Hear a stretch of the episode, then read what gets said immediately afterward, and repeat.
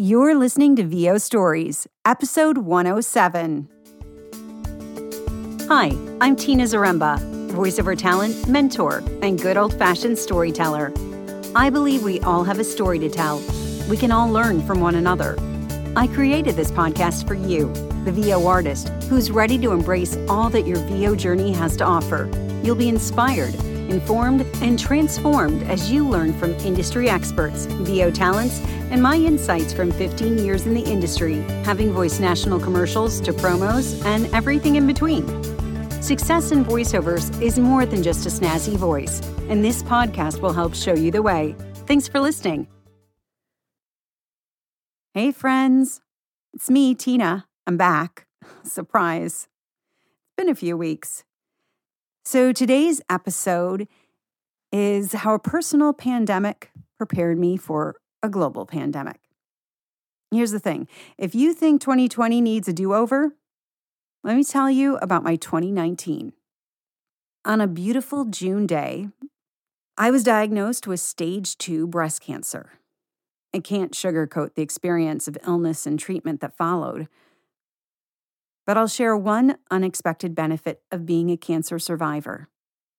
It can truly prepare you for a global pandemic.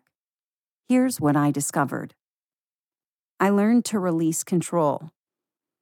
As I went through chemotherapy and had my ups and down days, I began to realize that control, it's an illusion, truly and completely. Pre breast cancer Tina liked to have everything in order plan everything down to the tiniest detail. Oh, God, how obsessively I scheduled my days, my vacations, and projects. I'd spend so much time and energy worrying about everything, trying to create a sense of control. And not just about my own life, but also the lives of everyone close to me. You see, I had this feeling that if I worried enough, I would somehow help the situation. That's complete BS. At some point during my treatment journey, I began to realize that trying to control everything was pointless. I'm not exactly sure when. I guess that as my outer appearance changed, and especially as I lost my hair, I began to think about shedding behaviors that were no longer serving me.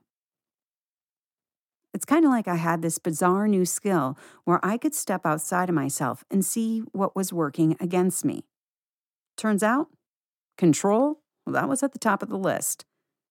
When the identity you cling to gets stripped away, there's a serenity that can flow in to replace it. For me, that meant understanding that all my efforts to control my life were a waste of my precious time. I'm not talking about becoming a passive participant in my own life. I just mean that when I was finally able to ditch the planning and perfectionism, I felt relieved. Treatment and recovery taught me that there's a freedom in letting the chaos around you just be chaotic. I only listened to my gut. Instead of trying to process all of the advice and opinions that were thrown at me, I chose to trust myself, my medical team, and, well, that's about it. Whenever anyone in my life offered commentary about my treatment plan, I quietly told myself, this person is trying to be helpful, and maybe they're scared.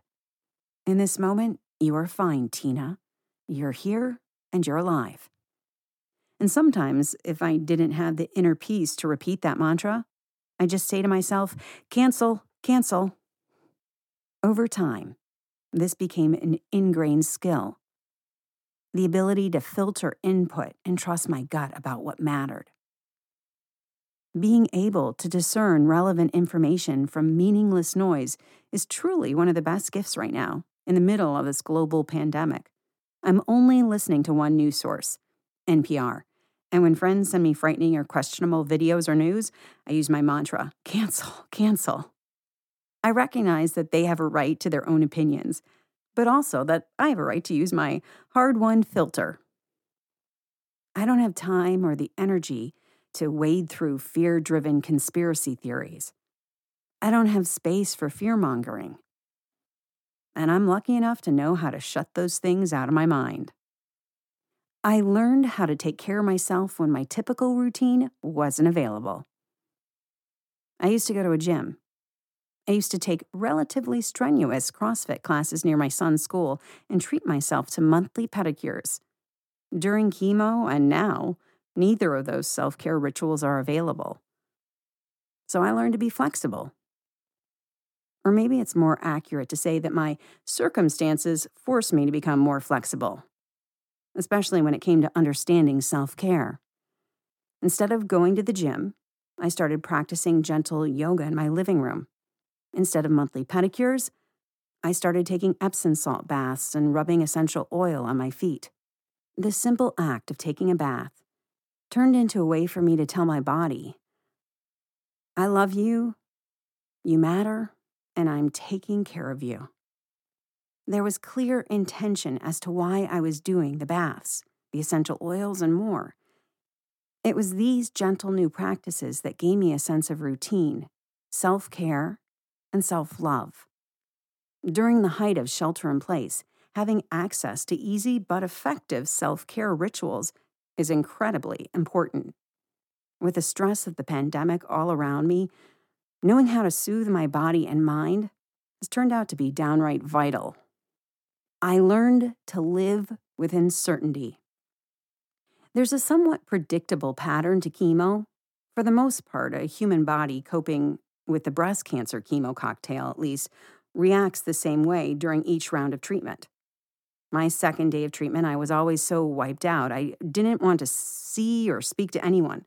I wanted my bed, the office on Netflix, and soft pajamas. That said, there there's also those outlier reactions that pop up occasionally with zero warning, like a chemo fever that landed me in the ER, an allergic reaction to a medication, and another ER visit after my treatments were all complete due to yet another high fever. Because of these unexpected hiccups, I learned that I could never take stability and routine for granted. I started living in the space of uncertainty with my external environment and that was okay. My certainty came from being able to close my eyes, put my hand on my heart, and say mantras quietly to myself. One of my favorites is In this moment, I am safe. I am alive. I am. Having this mantra of certainty anchors me amongst all the unknown we're living in. And that's a good thing. I really got what matters. How many times have you heard someone say, when life throws you a crisis, you see what matters? Or if you don't have your health, you don't have anything. Now, as cliche as both of those statements are, I'm here to tell you they're fucking true. When I was going through treatment, everything I'd taken for granted was thrown back at me. Things as simple as having a full head of hair or being able to play with my son for more than an hour were suddenly just ripped away from me. Things like having an Instagram worthy living room or landing more gigs than the competition seemed just ridiculous. I felt as though my face was being pushed up against a window and the universe was saying, Girl, wake up. This ain't no dress rehearsal. Get it together and let go of all the crazy shit that's got your panties in knots like yesterday. And so I did. Getting what matters your health, your family, your loved ones, especially in a time of crisis, like a global pandemic, it's pretty important. I learned to be with myself, and I embraced it. Like most humans, I always have craved connections with others. But when I was going through chemo and didn't feel healthy and energetic, there was a part of me that honestly didn't want to be with anyone at all. It was a strange feeling because it had a flip side. I wanted to be alone, but I also felt a pull to be close to my son and my husband. I can remember lying in my bed alone in my apartment, knowing that my husband and son were with our extended family at the shore, and wanting to be laughing, eating, and enjoying time with my family. Yet I also knew in that moment that I needed to rest and be on my own.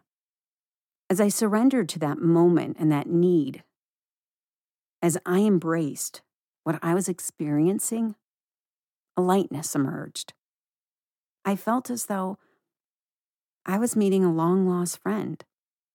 Now more than ever, my newfound ability to be happy and calm by myself, it's a true gift. The pandemic brought forced isolation, and I feel prepared to face it. I actually enjoy taking walks with myself, watching programs or journaling by myself, just being by myself. I find contentment with myself. And that comfort is what I need at this moment when I cannot be with my extended family and friends. So that's how my personal pandemic prepared me for this new normal. I invite you to challenge yourself to lean on experiences from your past as you navigate this strange new reality. You too have learned lessons or seen things that prepared you for all this. You might not see them at first, but try to make those connections. Who knows? You may discover a deeper strength or find love and a sense of connection that you never knew existed within you. I sure did. If you want to hear more about my journey through cancer and beyond, keep an eye out in my socials for chemo stories. This limited series podcast shares not only my journey through chemotherapy, but also my experiences learning to organize my inner chaos into calm. Thanks for listening. Until next time, here's to owning our voices.